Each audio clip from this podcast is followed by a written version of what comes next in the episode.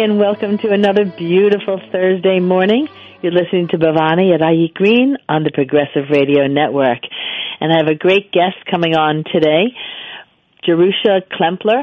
She is, um, she was working with Slow Food many years ago when I first met her, but now she's the director of, um, of a wonderful organization called Foodprint and I will tell you more about her and the work of Foodprint when she comes on in just a little bit. But first, I want to share with you some things going on in and around the world in our area and some ways that you can take action. First, I want to share with you. Um, I shared an article in my newsletter this week that I received from a Dr. Tom Cowan. He is an anthroposophical physician um, in California, although he was on the East Coast, and I had met him on the East Coast when he was here. But an anthroposophical doctor is a doctor working with anthroposophy, which is the philosophy of Rudolf Steiner. So he's a MD doctor, but he's also a naturopath, and he also uses some of the um, spiritual philosophies, you know, with moon cycles or whatever, in his um, diagnoses and medicine. But anyway, he sent around a really interesting article on the coronavirus and I thought I'd share it. You know, I was not really taking judgment on whether it was accurate or not accurate, but it was really interesting how many people reacted to it. Um, and, you know, the title was, you know, could there be a connection between the co- coronavirus and the rollout of 5G?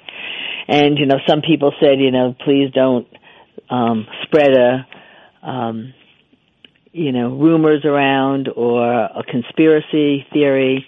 Um, and other people said, thank you so much for bringing this to our attention. And so it's really, you know, interesting how polarized we are even on issues around viruses. Um, but it was a really interesting article. You know, he looked at history and historically, um, what has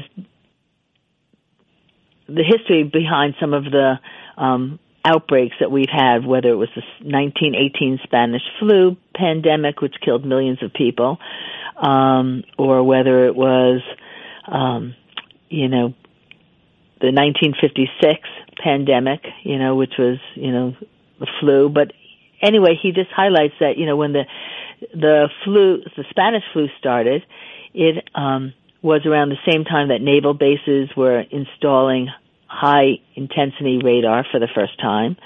And um, with the 1956 pandemic, um, it was when they again introduced high intensity radar installations off the coast of Alaska, Cape Cod, and New York Harbor. And that was for the first time the entire globe was now subjected to these levels of radar waves. And within months, then there was the 1956 pandemic flu. So anyway, um, it was just food for thought. You know, I'm not really saying that I agree with it or not, but it was just interesting that um, now, as Wuhan City in China, where the outbreak started, that was the initial site of the most intense rollout of 5G wireless technology on the planet. And it's just interesting that that happened, and then all of a sudden, this um, coronavirus epidemic started right there. So again, it's food for thought. I'm not really saying that I believe one way or the other. I am not a scientist. I am not a doctor. So I'm not qualified to make that judgment, but knowledge is power. And so uh, my feeling is the more we know, the more we can make informed decisions. And all of these issues go into food for thought. And there's a lot of other reasons to be concerned about 5G, not just um, this um, epidemic. So um, it's just food for thought. So I wanted to share it with you. Um, I think it's worth thinking about. And um, on another note, I'm just really happy that New York now has a ban on plastic bags, and that started this week. And that's really exciting. I've been one to be carrying my plastic bags, I mean my grocery bags around for years already. Um, every once in a while I will take a plastic bag when I don't have one, but I'm also happy to just carry the things out in my wagon and put them into my car. Very often I leave my bags in the car and forget, and so I'm bringing my groceries out just loose in the shopping cart and putting them in the bags when I actually get to the car. But either way, it works, and I'm just really so happy that we now have a ban on plastic. Hopefully, with more cities and states following suit, we can um, make a difference on the plastic single-use bag pollution that we have, and also try to make inroads into some of the other plastic problems we have.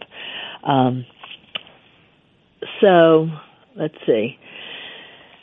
Another thing that I wrote about this week that I think is so important is trying to bring our broken food system and the topic into the presidential election dialogue. You know, we talk about climate change, but we really don't so much talk about how food and agriculture affects climate change, and yet so much of the greenhouse gas emissions that is released into the atmosphere comes from our industrial agricultural system. And I'm sure I'll be talking with my guest about that as well later on. But it's something that, you know, we really need to get um, our elected officials and potential officials really talking about.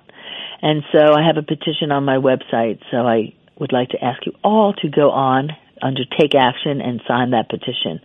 Um, it could make a difference. So I want to share my weekly recipe with you and also tell you some things going on in and around the city and local areas you might want to take advantage of. I also share events going on around the country for people that are in different areas. Um, this weekend I'm heading down to Washington DC. There's a bunch of different things that are exciting taking place at SAM, which is the Smithsonian American Art Museum. Uh, tomorrow at 5.30 they're having a dialogue on the effects of climate change that starts at 5.30 at SAM and then we'll be there for the evening and Saturday because they are also having a women's filmmakers festival and that is March 6th and 7th this Friday and Saturday at the Smithsonian American Art Museum. Um, actually, the Friday night event is taking place at the Eaton, which is a hotel hotel, hotel in Washington D.C. Um, and then Saturday's program is taking place at the museum. And Friday night is a night of shorts from local filmmakers. So um, you need to register. These are free events, but you do need to register. And then on Saturday there's a couple shorts, but then there's a independent film called Born in Flames, and the director will be there, and there'll be discussions following the film. So that should be a really interesting event if you are in the DC area. Um, definitely go to that. Um, if you're in the New York area, on Sunday, March 8th, there's a documentary film screening at the Cinema Arts Center called Hands On Women, Climate, and Change. And the pa- there's a panel discussion following the film with Dr. Diana Papademas um, from SUNY Old Westbury, Dr. Jennifer Rogers Brown from LIU Post, Dr. Margaret Abramson from Hofstra and Dr. Scott Carlin from LIU. Um, it should be really a great program if you are in the area. Then Monday, March 9th, there's a rally and um, a rally and press conference to oppose the Williams pipeline. And I've been writing about the Williams pipeline for a long time. This is a pipeline that will be um, bringing in dirty fracked um, gas from Pennsylvania through New Jersey, through New York Harbor, through Staten Island, all the way into Long Beach. And it's just um, a stupid, stupid proposal, and it's something that we really need to oppose. And there's been so many times where it has been opposed. Um, I think Governor Cuomo has opposed it twice, and somehow they're coming back and still fighting to do it. So this is a press conference and public meeting um, to oppose National Grid on this Williams pipeline. So please, if you are in Long Island, please come out to that. Otherwise, please Google the um, oppose the Williams pipeline, and you will find a whole bunch of other rallies that will be taking place in the New York area, that, so that you can come out and support the opposition to this pipeline and let your voice be heard. Then on March 15th, the um, Peconic Land Trust is continuing with their Long Island Grown lecture series. Um, this is the second of a part, four-part series. It takes place in Bridge Gardens in Bridgehampton. If you're out on the East End, from two to four on March 15th. Um, then on March 20th, Transition Town, Port Washington, is having their second film leading up to um, Food Day. Um, this is called Just Eat It, a food waste story. And I just want to take a moment to talk about transition towns. Transition towns, I actually thought Transition Town, Port Washington was doing their own little silo thing. But turns out Transition Town or Transition USA, Transition Network, there's a bunch of them online. These are um, nonprofit organizations really trying to spread the word to mobilize local communities, local towns to really take on climate action on a local level. And um, Transition Town Port Washington is a local one to where I live, and they are having these three film screenings. We saw um, Paris to Pittsburgh last week. Um, this one coming up is Just Eat It, and then there's another one actually on Food Day um, called what's that other one called? Um, on April 22nd, which is Food Day. Hold on, I will tell you. That is disobedience.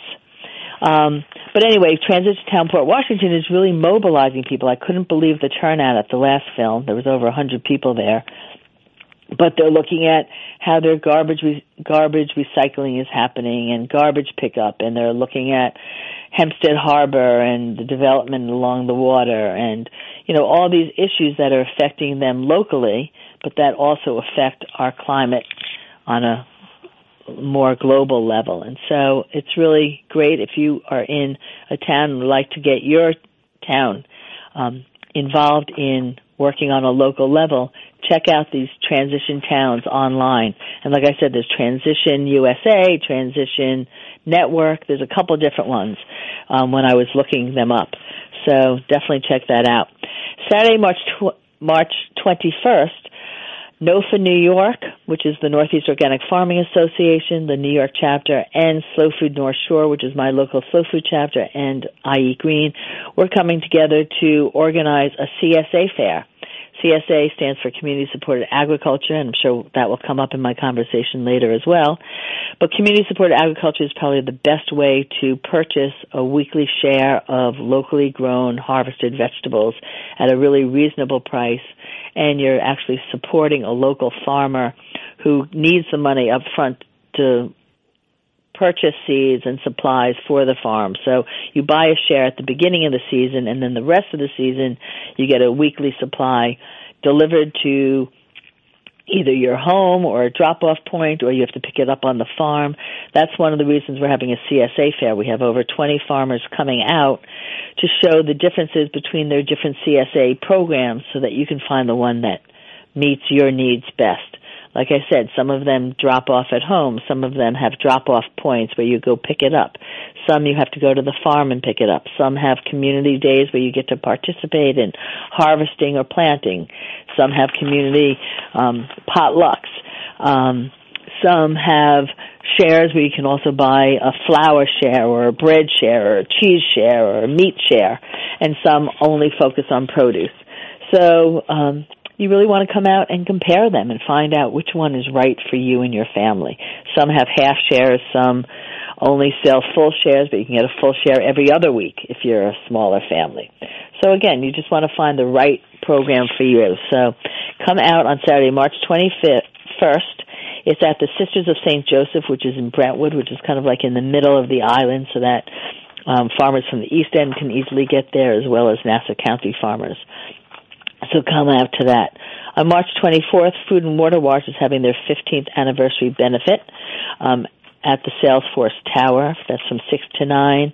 Um, please consider buying a ticket and supporting Food and Water Watch. They are a great nonprofit that I've been so happy to work with over the years. And um, if you can make it, come out and show your support for that. Slow Food East End is having their movable feast, which is a fundraiser for all of their programming throughout the year. That's on March 29th out in Sag Harbor. You can go to Slow Food East End's website for that. But I actually list all of these events on my website. So you can check all of that out on my website as well. And now I want to share my recipe with you so I can invite Jerusha um, Klemperer on as my guest in just a little bit. So this week I made veggie pancakes. And, you know, I love cooking as many of you know and I make lots of food. And pancakes is one of the things that I make that my husband's always not thrilled about. I guess he has his memories of childhood pancakes and I always am making mine more whole grain and a little bit more hearty. Um, but anyway, this day I was hanging around thinking about just feeling like pancakes and I decided to give it another shot. And they were really successful. And the thing about these pancakes is they really were great with maple syrup and applesauce and they were also great with like a cilantro chutney. So they really swung both ways from a sweet breakfast to a appetizer savory dish. So I used a half a cup of gluten-free flour and a half a cup of besan flour, which is chickpea flour, and a half a teaspoon of baking powder, a half a teaspoon of salt, and a quarter teaspoon of pepper. And I mixed that and made a batter with three quarters cup of water. So I did that in a bowl. And then I added to it a third cup of thin, thinly sliced asparagus, three baby bella mushrooms I chopped fine, a half an onion that I thinly sliced into crescent moons, and I wanted to leave those pieces big because when they get when they're long, thin pieces and they get covered with the batter, they really get crispy. And uh, you know that's what I was going for, kind of like my latkes. And then one medium potato that I grated, um, also added to the bowl, and a three quarters cup of broccoli. And I just mixed that in with the batter and then I lined a cookie sheet with parchment paper and I oiled the top of the cookie sheet and I dropped spoonfuls of this batter onto the cookie sheet and I baked it. So I did not fry these, but I did put some oil on the baking sheet. If you, you know, are opposed to any oil, you can do it directly onto the parchment paper and it will work as well. But to get it really crispy, the oil helps for that. So I put a little oil down first. I baked it for 10 minutes until the bottoms got golden brown. Then I turned them over and cooked them for about another five minutes. Um, depending on your oven, you know, you might need to turn the pan around so that the back ones don't burn. And then, like I said, I, I sampled it with all different types of toppings. I tried it with applesauce. I tried it with maple syrup. I tried it with jam. And then I also had this Zhoug Zhoug sauce, Z H O U G sauce that I buy at Trader Joe's, which is really a great like spicy cilantro chutney. Um, and I tried it with that, and it was delicious as well. So um, definitely make these. They were just so good, and they were delicious, and everyone loved them. So enjoy. Let me know how you like them. And now it's my pleasure to introduce to all of you Jerusha Klemperer. She is um, the she is now director of Foodprint, which is a nonprofit organization dedicated to research and education on food production practices. And they aim to pull back the curtain on the impacts of industrial food production practices and explain the benefits of more sustainable approaches to food production and consumption. They work to mobilize people to raise their collective voices and to take action to make real change in the food system. And for the past decade, Jerusha has been a communication strategist working towards a more sustainable, healthy, and delicious food system. And prior to Foodprint, she was the co-founder and communications director at Food Corps, which is an AmeriCorps service organization. And I'm so happy that our paths have crossed again and that she's able to join us on the show today. Jerusha, were you with me? I am. Hi, Bhavani. Hi. Thank you for joining me. It's so nice to have you on. So glad to be here. Thanks. So maybe we could just start by you sharing with us a little bit what Foodprint does, their mission, and um, you know, and how they work to make social changes. Yeah, so Foodprint is a website um, with you know social media outreach and um, in-person outreach in real life, but we mainly reach people through this website, uh, and we hope that people will use the site to make food choices that do less harm to the environment, to animals, and to people, and also to realize that we can't cook and shop and eat our way out of these problems. Um, that there are larger levers that have to be pressed in order to make more systemic change. So we hope that in giving them tips for cooking and shopping and eating more sustainably, and then also offering deeper dives into beef production, egg production, um, that they will um, become interested in learning more about the ills of this big industrial system that we have and get interested in contributing towards building a more sustainable system. Mm-hmm. And um, I know you have a campaign to promote better meat and eating less of it. Can you talk a little bit about that and why? Yeah. So the foodprint perspective is that um, sustainable, uh, responsible, and humane animal production um, meat production can be an important part of a sustainable and regenerative system.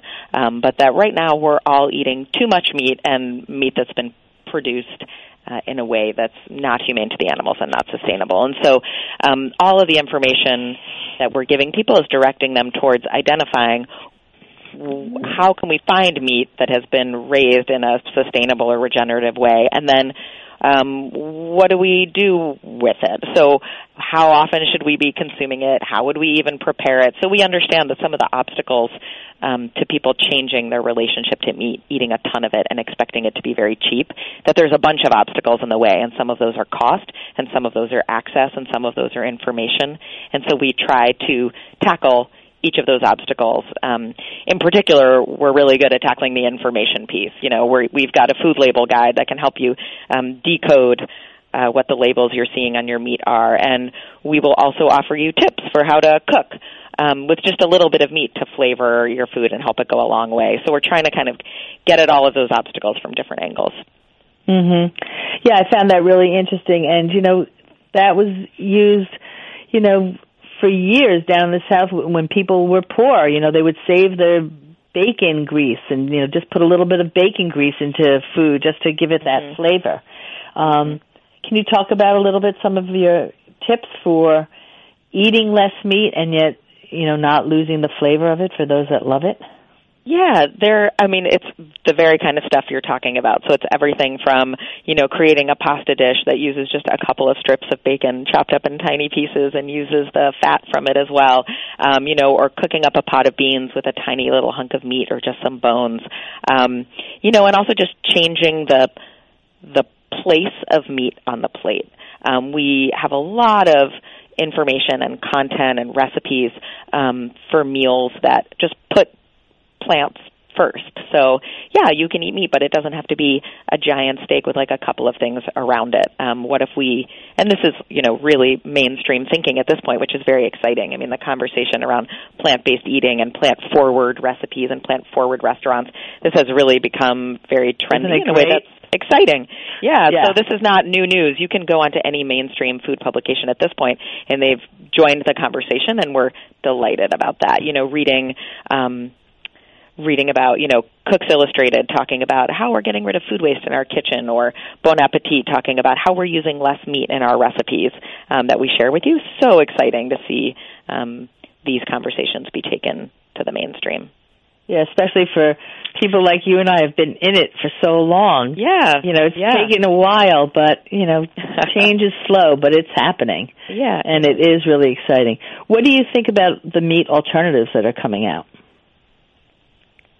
It's you know, like the Beyond Meat and Impossible. Yeah, yeah. I mean, I think the the underlying conversation is wonderful and I'm really excited that people are looking both eaters and investors and you know big meat companies that they're all saying we need to be eating less meat. How can we do that? And acknowledging that just giving up meat isn't going to work for a lot of people. Um, so I'm really pleased that that conversation is happening I would say that um, it's important to look at, and all of those products are not the same, right? Like some of them um, are totally plant based. Some involve um, genetically modified foods. Some of them, you know, are more more tech forward, and some are more just nature forward. Um, mm-hmm. A bunch of them rely on industrially um, grown and processed crops that are kind of more of the same. So I think with all of them, for sure, the carbon um, footprint is lower, and obviously the animal welfare footprint is lower for sure, and you can't deny that. Um, but it is important to just look at the whole picture, like the full life cycle assessment of one of those products, um, which mostly there aren't; those don't exist yet, and it just it's complicated. You know, when you're um, growing a ton of industrially produced, genetically modified, um, you know, soy or pea protein or whatever it is to be some of the main ingredients in these. Um, you know, there's factors to consider, and also they're just extremely processed. So, um, you know, I think it's exciting to see people be interested and to see innovators get on board with how can we get people to eat less meat. Um, it doesn't really address the better meat question. It doesn't really address the better agriculture question so far. Mhm. But maybe Mhm. you know maybe that'll be the next wave of it. We'll have to see. Right. And I think also just, you know, for the people that think they couldn't, cannot possibly live without meat, it satisfies them. It shows them that, hey, you know what, you actually can. And so for that, I think it's really great. But you're right. I think, you know, the ones that have GMOs in it, you're not doing your body much a better advantage by eating that. Um, you know, for some people, you know, I think having a sustainably raised burger, you know, with a meat that was raised humanely and you know out to pasture and eating grass is better than a GMO burger for sure. Um, And it'll be interesting to see if it actually does shift the market at all. So far, it hasn't. It seems like people are still eating just as much meat. They're just also curious about this new interesting product. right, so. so. they're tasting it once and then going back to the the burger. yeah, or just adding it into the rotation, or I don't know. It'll be interesting to see. There's still a lot of open questions here. I think. Hmm But there's also so many other ways for people to add umami, that flavor, to a pot of beans. For instance, you can add some seaweed or some miso, or you know, a lot of other tips like that. Um, do you get into some of those? I think you do, right? Yeah, absolutely. Um, as yeah. I said, it's really when you go look at um, if you go to the latest at foodprint.org, you'll see really the full spectrum in that feed of everything that we cover. You know, and it's everything from um, you know, can the chocolate industry clean up its act? Like really digging into hard issues like you know enslaved child labor and um, you know deforestation and then all the way to this is how you can get more flavor into a meal that doesn't have as much meat so we're really covering um, a wide spectrum there uh, we have a piece going we will do um, highlight uh, plant forward cookbooks a lot we have a piece going up probably in the next 24 hours that um, talks about some really wonderful recipes from um, a new book called vegetable kingdom by bryant terry that definitely touches Ah. on that thing of how do you get that you know complex flavor that some people are looking for into vegan and vegetarian foods. Yeah, Bryant Terry was on many years ago with his soul food cooking cookbook. Yeah, he's been at this game for a long time. Yeah, yeah, really great. Um, you know, because you know, for for many um, communities that are you know so traditionally used to eating a lot of meat and um, fried foods and heavy foods and spicy foods, you know, it's it's really a challenge for them to think about giving up meat. And he's just been so influential and wonderful in um, moving that and you know getting the conversation into communities that really need to um, you know need to think about healthier eating you know so Well, I think that's the American community. I think that's this whole country. Everyone. Yep, yep. yeah okay, let's talk about social justice um, i know you you know the food prints mission addresses um, some of the social justice piece when it comes to food can you talk about that a little bit Yeah, um, I think you know our feeling is that um, the food print of your food is something quite holistic, and as I said at the beginning, it's about the environment, but it's also about animals, and it's also about people. And so you can't. Our feeling is you can't call um, food production sustainable uh, if it harms people, and so um, that means if it harms the farm workers who are picking your food, or if it harms their families who live near the crops where um, harmful pesticides are being sprayed in the air and getting into their groundwater. Um, it also means um, it touches on environmental justice. So if you have factory farms, CAFOs, um, that are intentionally setting up in communities of disenfranchised residents so they know, oh, we can put this CAFO here and pollute the air and the water and the soil because the people here don't really have the power to stop us. Um, we feel like, in addition to the fact that it's polluting the air and polluting the water and polluting the soil, the fact that it's ruining the lives and destroying the health of the people who live there, that is just as much an issue as the animal welfare and the environmental issues. You can't separate these things out. It's not um, it's not sustainable production, and it's got a large food print if it's harming people. Right. So important. So important.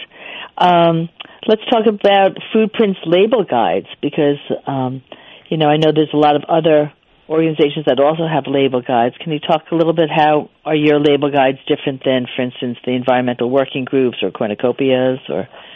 Sure. I'm not aware of Cornucopia's complete sort of label guide. I knew they they put out a ton of information that's extremely useful, like breaking down kind of a lot of the terms, the uh, meaningless and misguiding misguided terms um, on some of their food. And I would say that ours has some overlap with the environmental working group one, but it's a little more comprehensive in that um, it, there's just a larger number of labels that are in it, and we kind of created our own set of criteria for um, all of the labels, whether it's you know all beef labels or all chicken labels. We have them separated by product, and you can go through and see how they stack up. You know, so it's by does it address um, these various envir- environmental aspects? Does it address these various uh, animal welfare issues?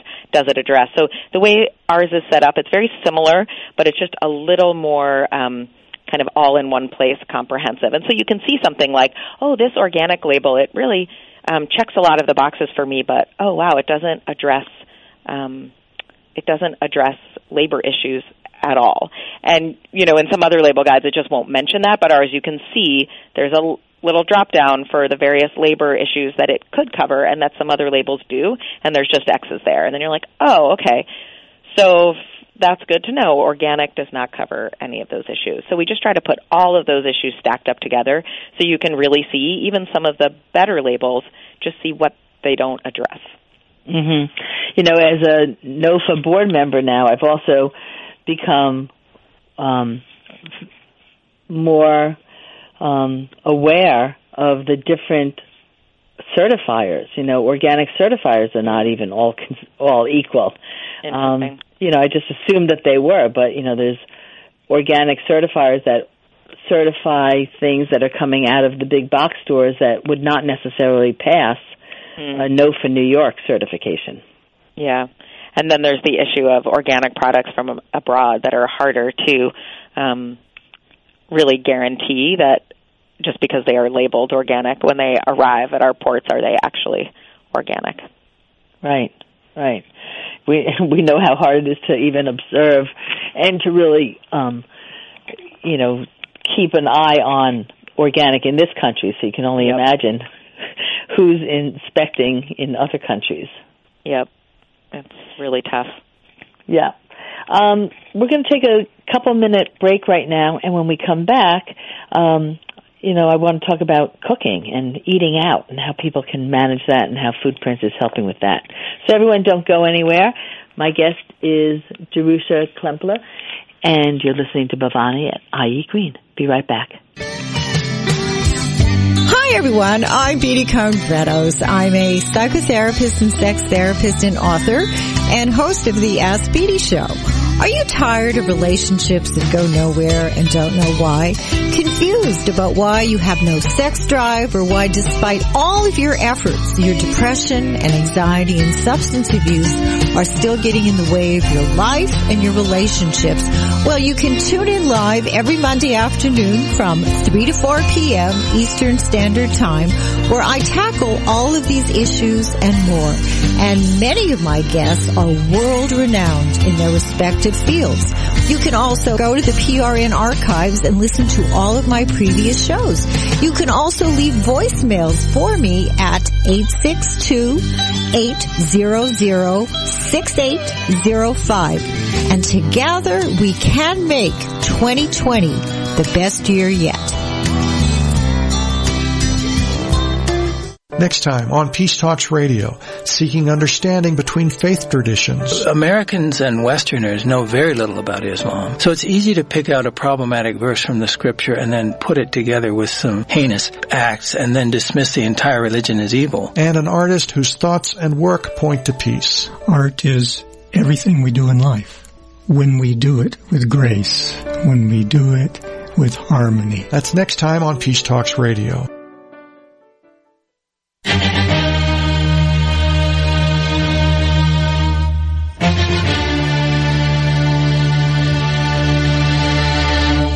Does PRN inspire you? Does PRN make you want to learn more? Does PRN help you to see inside yourself, to be yourself, to grow and to do? The truth is we all need each other to be, to grow, and to do. So, we are asking that you check out the PRN.FM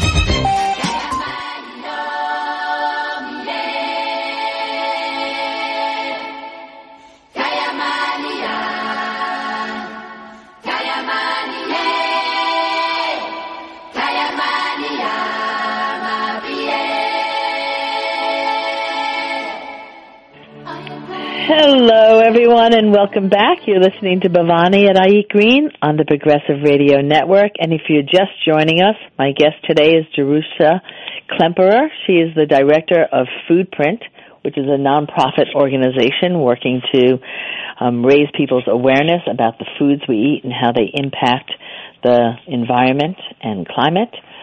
And um, right before the break, I was asking her about how people manage going out to eat and being conscious of the food choices they're making.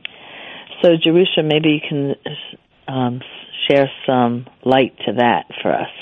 You know, so yeah, many people sure. go out to eat, and um, especially in New York City, I mean, you know, so many people don't cook. You know, how how do you choose a restaurant that is being more conscientious? Yeah, it's definitely challenging. Um, to be sure, uh, we have a page on our website called Dining Out Sustainably where we try to offer some tips for that. And part of it is just helping people be smart and educated about sniffing out BS. Um, I think um, a lot of restaurants definitely either they aspire to be um, serving more local and sustainable food, or um, or they're it's more you know sinister than that, but they can use a lot of buzzwords and um, visual cues like mason jars and chalkboards and um, using the word farm a lot. Um, but I think what we try to tell people is we have a seasonal food guide, for example. Um, it's an app you can download on your phone or you can use it um, on a, a desktop and a website. And you can look in there and see, well, what actually grows at this time of year near me. And so if you're in a restaurant in the, you know, Pacific Northwest in January and um, they're serving you what they call local asparagus or you know seasonal asparagus. You can open up your app and look, and it's like, no, that's not right. And it just gives you a sense of like, are they being honest with you about uh, what's going on there? And it's not to play gotcha, and it's not, you know, the truth is that. um a lot of places are doing their best, and I think a lot of restaurants are, when they can, um, sourcing food that's more local and seasonal and um you know with meat they're hopefully working with purveyors and hopefully the the names that they tell you of we got it from this farm or that farm are actually true. Um but to be completely honest you just won't know for sure um about this stuff. And you know you can talk to your server. We ask we offer people you know questions. They can ask their servers about um you know where the food comes from or you know, is this meat pasture raised or things like that? Servers are sometimes educated, sometimes not. So, um, you know, you do your best. And one thing that we do address with um, people is even just your um, when you get your stuff to go and all the ways that you can um, reduce waste um, reduce food waste and reduce packaging waste that's associated with takeout and um, and dining out and all that stuff. That's one of the things that's a little more easy to control in terms of the food print when you're eating out. Um, but if you're truly committed to this, it is true that the more you cook at home, and it doesn't have to be elaborate, the more you just eat at home, eat stuff. Um, you don't have to be a wonderful cook. You're probably um, be in better control of what it is that you're eating, produce less waste, use less packaging, all of those things. It's just sort of an um, a hard fact about that. Yeah, I always recommend to people when you go out to a restaurant to, you know, even if they, even if you know that they don't have any pasture raised meat or wild fish, still ask for it because it's making them realize that that's what their clients and customers want. Um, You know, if you ask, you know, what fish is wild or, you know, do you have any organic meat? It makes them think, oh, maybe we should put something like that on the menu if they don't Yeah. already have it. Yeah. And one of the So- things I think is really true, you know, I recently um, did a webinar for um, for restaurants around food labels and educating them about labels and helping them understand what consumers are looking for in labels, what their customers might want. And it was really interesting during the Q&A to hear from them that, you know, they they face the same struggles that shoppers and eaters do, you know, when they're at a restaurant or in a supermarket, which is, you know, things around confusion, label confusion and you know, like they might actually feel that, wow, I'm really doing better for my customers because I'm getting um, cage-free eggs or I'm getting organic meat or organic eggs, and you know, they might not have the time or the bandwidth to learn all the details of what that label does and doesn't mean, and so they face similar kind of education barriers that the rest of us um, do. So it's Mhm. challenging to understand, like, really what all these different um, production methods methods entail. And I think you're totally right that if their customers let them know what they're looking for, it can help them say, "Oh, I thought what I had was enough, but I guess there's something that's a little bit um, better." Right, right.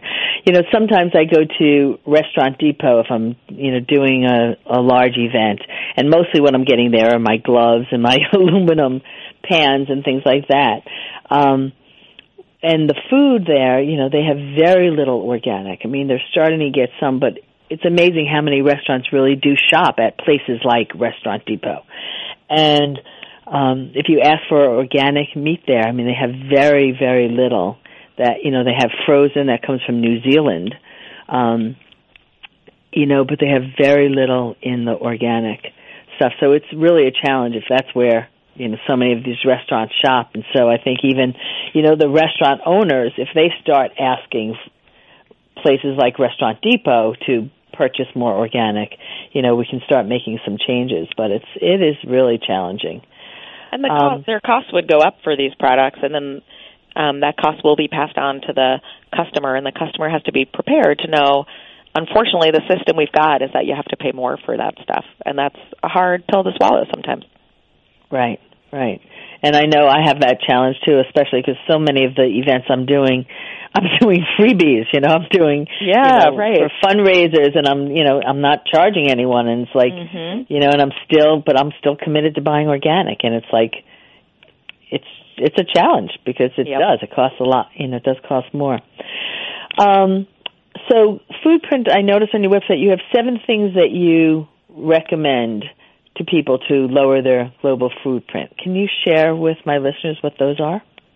Sure. Um, you know, and I think it's less about like it's these seven, but we do try to try to just help people um, break down some of the factors that we're considering in this idea of a food print, um, and that's environmental issues, right? So, um, what kind of what kind of impact is this having on um, on soil, on air, on water?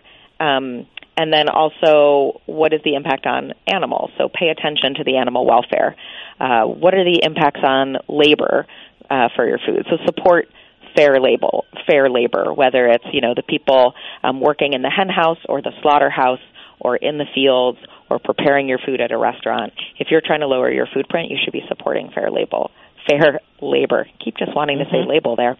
Um, we let people know to go small and go local. That food produced locally has a smaller food print. You're supporting local farms, you're supporting the local economy, and maintaining farmland and open spaces in your community.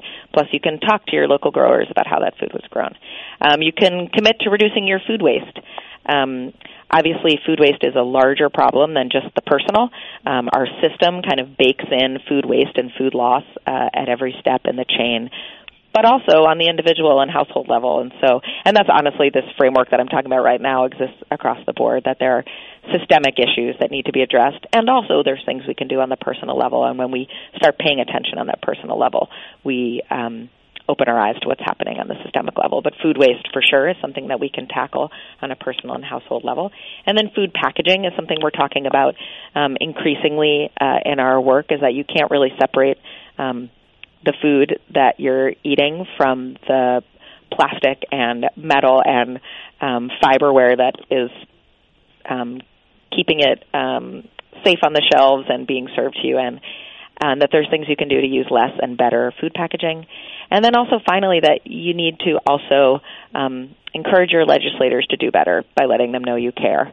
Um, and so we try to help people understand how food policy works and um, uh, what kind of policies address the issues that they're concerned about. Great. Do you know of any stores? Um, I know, you know, I've read about these popping up, but I don't know of any locally. Any stores where you can actually um, buy everything in bulk, bring your own containers, and you know where there's less packaging. I mean, you know, you go to a store like Trader Joe's where I love their products, but everything is packaged. You know, you can't get a broccoli that's not wrapped a million different yep. ways, or yep. a zucchini yep. that's each one's wrapped. You know. Yeah, there's um there's a bunch of different sort of companies and systems and shops. I know here in New York City something is launching. I think today called Wally Shops, and that's actually. um I think it's that they send stuff to you in basically like mason jars and um and non-plastic bags. So it's all bulk shopping and you can do through the mail and then you send all the containers back to them, things like that. There's a bunch of zero waste stores popping up certainly um in the New York metro area and that's I think is true in a, a bunch of different cities, but it's still pretty small and individually based. I think you know, my local natural food store has bulk bins and then also you can um bring in containers for cleaning products um, and re- reuse those again and again. But it really requires, like so many things right now, um, if you're looking to do better on these issues, it really requires um, the individual to do all this hard work to find the place that does this and to probably have to pay more. And it's it's really not fair. Um, and this is why we really need companies to do better and municipalities to do better and legislation to be better on these things. Um, it's really unfair that it should fall to the consumer to be um, swimming upstream for kind of every single choice that they make and purchase that they make to try to do better. It's a it's a heavy weight to carry. Mhm. Yeah um, but a worthwhile one. I mean, and you know, and it does make a difference. So, you know, it does. That, and you see the reason that, that are doing it need to keep doing it and need to keep yeah. spreading the word. And the reason these shops are popping up is because there's a demand for them. Uh huh. Um, let's touch on fish because we haven't talked about that, and I know you have a great article about eating smaller fish and even fish out of a can. Can you talk about that? And also, you know, when it comes to cans, I'm always concerned about the BPA lining, um, and I don't know if the fish cans have that or not. So maybe you can share that with us. Sure. I mean, fish overall is obviously um, a big one where people don't know that much about it, how it's raised. Um, I think people have become educated in the past, you know, decade plus about the fact that there are overfishing issues. Um, and you know, you, it's more and more common for people to uh, know what the seafood guide is that the Monterey Bay Aquarium does, um, or to even see some seafood labels in their stores. You know, 10 years ago, um, Whole Foods, for example, it was hard to tell where any of the seafood was from or you know what the implications were. Now they have a really good rating system um, that lets you know you can find the MSC label on frozen seafood in various places. But the truth is, seafood production is really complicated, and there's still a lot of really bad seafood production. We import a huge percentage of the food that we eat, and um, we know that there are some really terrible conditions, um, both in terms of labor and also habitat destruction going on, and things like shrimp farming um, uh, in places um, way, way across the world. Um, so there's a lot to know about seafood and a lot of ways that we can do better. We're actually um, our next report is going to be on farmed seafood, on aquaculture, kind of help shed a light on some of those issues. Because um, there's also a lot of interesting innovations happening around um, both farmed seafood and also um, wild seafood and um, habitat management, so fishery management. So we're trying to um, help people understand uh, some of those issues. And so, in the past few months, you know, we've had a piece on um, canned tuna and sustainability issues in and around canned tuna and the labels people might see on their can and what those mean. Um, we had a piece on shrimp and help people, helping people understand a lot of the problems with most shrimp that they will encounter in their local supermarket. Um, and yes, we just put out this piece on tin fishes and sort of the benefits of eating these smaller fish like sardines. Um, and anchovies and things like that. Um, in terms of BPA, we co- we also recently put out a food packaging report in which we talk about BPA. Um, BPA is one of several bisphenols. Um, they're endocrine disruptors. You're right that they're um, problematic, which is why they are being phased out of our system. You can look for cans that are BPA free. I think you can also um, comfort yourself that. Uh, the amount of BPA that's in there, like you know, for an adult or a um, like a non-pregnant person or an adult or a non-sick person, the amount of BPA that you would or other bisphenols that you would be getting um, through the lining is fairly minimal. Um, they're trying to phase most of them out.